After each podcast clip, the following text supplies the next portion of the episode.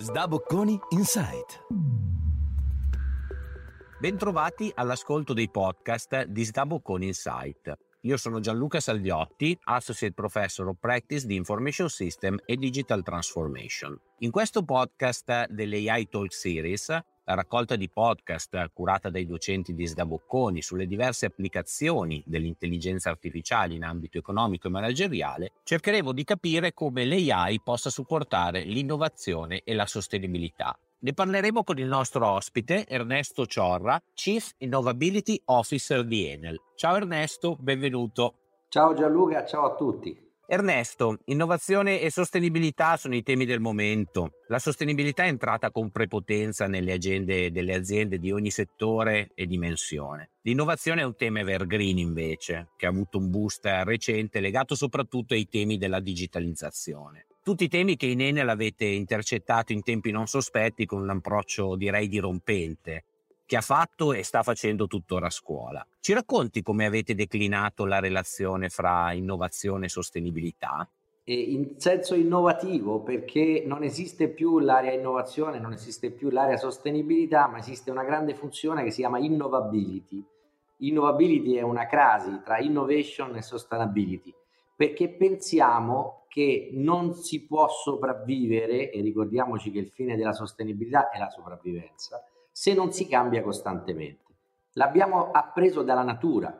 Infatti esiste un processo in natura che si chiama apoptosi, che viene dal greco, che vuol dire cadere più in là, perché questo termine viene mutuato dalle foglie dell'albero che a ottobre cadono un po' più in là rispetto all'albero, muore una parte dell'albero per rinascere più forte e più bello in primavera nella natura è normale, noi costantemente cambiamo. Ogni due ore, pensa Gianluca, cambia la pelle delle nostre labbra.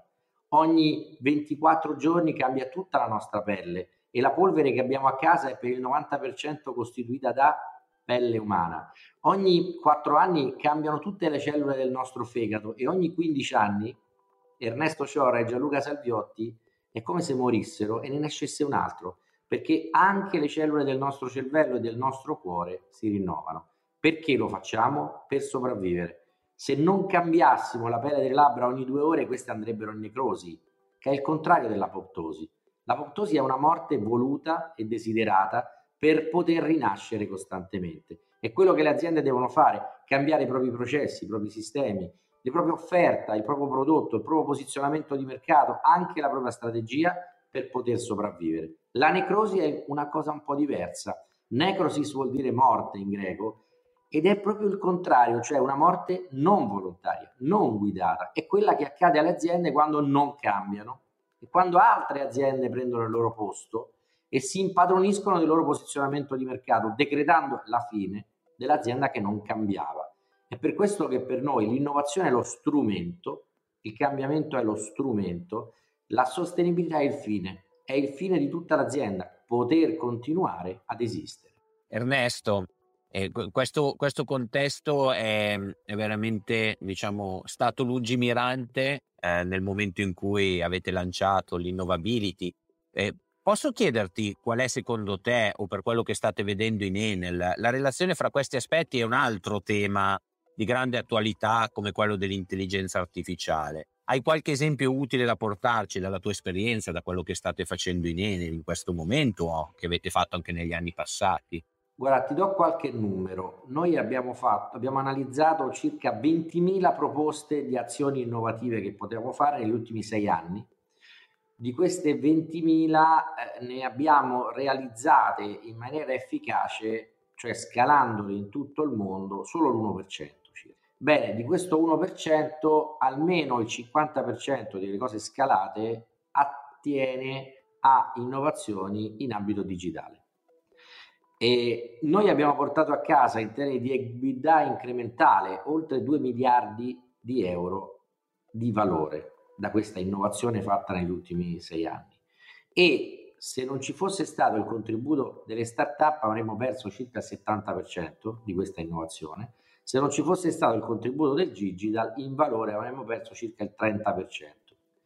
Bene, l'intelligenza artificiale è in mezzo tra il digital, perché è artificiale e digitale, e il business, nel senso che abilita casi d'uso concreti che possono portare a una contrazione dei costi in maniera significativa, ma anche un miglioramento di parametri che per noi sono più importanti di quelli economico-finanziari. La sicurezza dei nostri colleghi. Ti faccio un esempio, se io ho parametri di intelligenza artificiale che riescono a collegare i video che vedo dei colleghi con la probabilità di un incidente, addirittura di un incidente mortale su un luogo di lavoro, io lancio un alert immediato e attivo l'attenzione dei colleghi ed evito l'incidente. Questo si può fare utilizzando sensori, utilizzando macchine fotografiche, o meglio videocamere, utilizzando algoritmi che in passato hanno associato alcuni comportamenti sia dei sensori, sia delle persone, sia, de, delle, sia immagini a eventi negativi. Noi utilizziamo l'intelligenza artificiale per fare la previsione dei prezzi e della volatilità dei mercati nel trading. Utilizziamo l'intelligenza artificiale con fotocamere e sensori oltre che per la sicurezza, ma per capire se le macchine stanno usurandosi e se c'è probabilità di un default della macchina. Meglio saperlo prima, sostituire il pezzo che avere giorni di fermo macchina. Utilizziamo l'intelligenza artificiale per tirare fuori algoritmi che mi dicono se il collega che sta guidando la macchina in quel momento si sta, come si dice a Roma, abbioccando, cioè c'è il rischio che si addormenti. E noi ci sorridiamo, ma ci sono incidenti mortali per questo. Utilizziamo l'intelligenza artificiale per, per acquisire e trattare informazioni che arrivano dai droni che sorvolano i nostri impianti, prendono informazioni in fase di progettazione dell'impianto, perché se io ho il pregresso della progettazione di centinaia di impianti e so qual è l'albedo, cioè l'insolazione che c'è in una determinata area, qual è la ventosità di una determinata area e qual è la combinazione migliore per quell'area di inverter, macchina, eccetera, eccetera, io riesco a fare centinaia di ipotesi di progetti, grazie all'intelligenza artificiale, in poche ore e riesco a trovare quello che performa meglio e fare meglio l'offerta per aggiudicarmi un impianto. Quando gli altri player mandano ancora gli ingegneri fisicamente sul posto che dopo un mese tirano fuori un'ipotesi di uno o due progetti. Noi in poche ore tiriamo fuori centinaia di simulazioni di possibili progetti e ottimizziamo e poi non si, non, non cap- si capacitano i cinesi del fatto che noi con un costo della manodopera più alto vinciamo tutte le gare contro di loro a livello internazionale per esempio in Brasile dove non ti chiedono eh, fammi un impianto rinnovabile, loro ti dicono io voglio 300 megawatt eh, di, di, capacità installata, ma eh, fammi l'offerta al prezzo più basso. Vuoi farla con il carbone, vuoi farla col gas, vuoi farla con tecnologie inquinanti, non mi frega niente. Noi vinciamo le gare con impianti rinnovabili perché abbiamo l'intelligenza artificiale che ci permette di ottimizzare la fase di progettazione, la fase di gestione, la fase di manutenzione e persino lo smantellamento degli stessi impianti. Quindi l'intelligenza artificiale è un vantaggio competitivo che deriva dall'integrazione delle conoscenze digitali con le conoscenze di business. Spesso le aziende fanno fatica perché mettono le persone del digital da una parte, le persone del, dell'innovation dall'altra e le persone del business da un'altra ancora. I silos ammazzano l'innovazione. L'integrazione delle persone, delle competenze, delle passioni, la condivisione dei progetti, l'abbattimento delle barriere antropologiche, io sono il capo del business e quindi non voglio quelli in mezzo, io sono il capo del digital, non voglio quelli in mezzo, io sono il capo dell'innovation, quindi vi spiego a voi che non capite niente come si fa a innovare. Questi sono i paradigmi culturali che ammazzano l'innovazione. È come se nella metafora della pianta ogni singolo ramo volesse essere autonomo.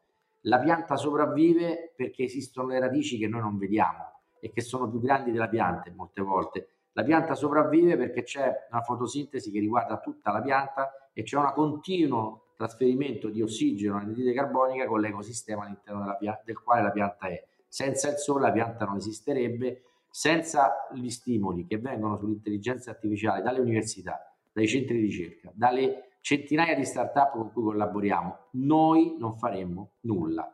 Ernesto, ci hai dato dei numeri straordinari eh, all'inizio di questa, di questa risposta a questo mio tema sul contributo dell'AI. Ci hai, ci hai raccontato degli use case eh, davvero eh, molto interessanti, ma devo dire molto molto pragmatici e in qualche modo ci hai già dato e fornito una serie di parole chiave rispetto a un ultimo tema che ti vorrei portare, un flash tuo, eh, perché credo che riprenderai alcuni degli aspetti che ci, hai, che ci hai appena raccontato se tu dovessi dare un consiglio a chi si trova a partire oggi sui tre concetti che abbiamo visto, innovazione, sostenibilità ed AI, qual è, qual è il principale che daresti?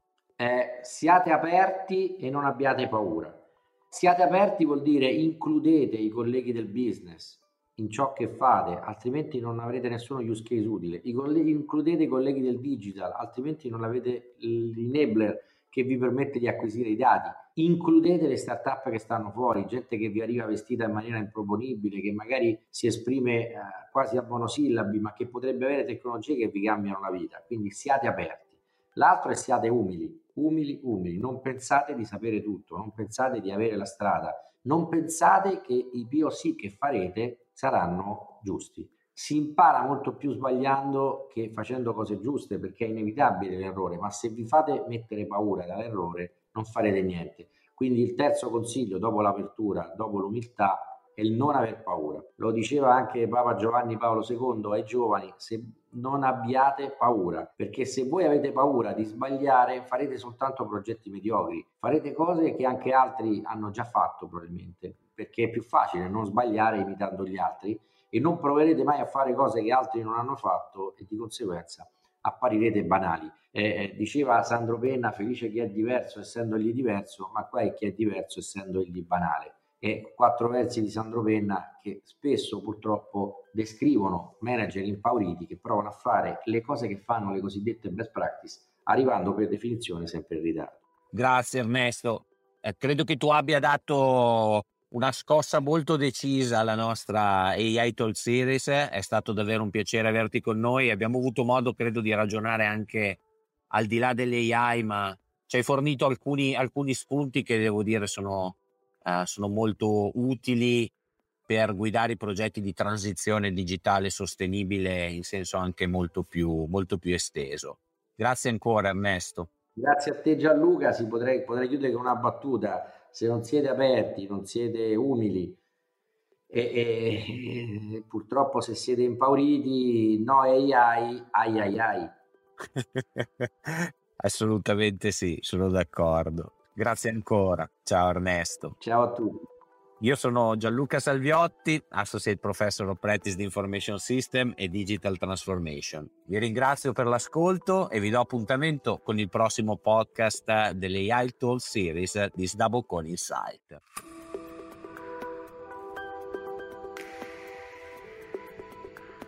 Sdabocconi Insight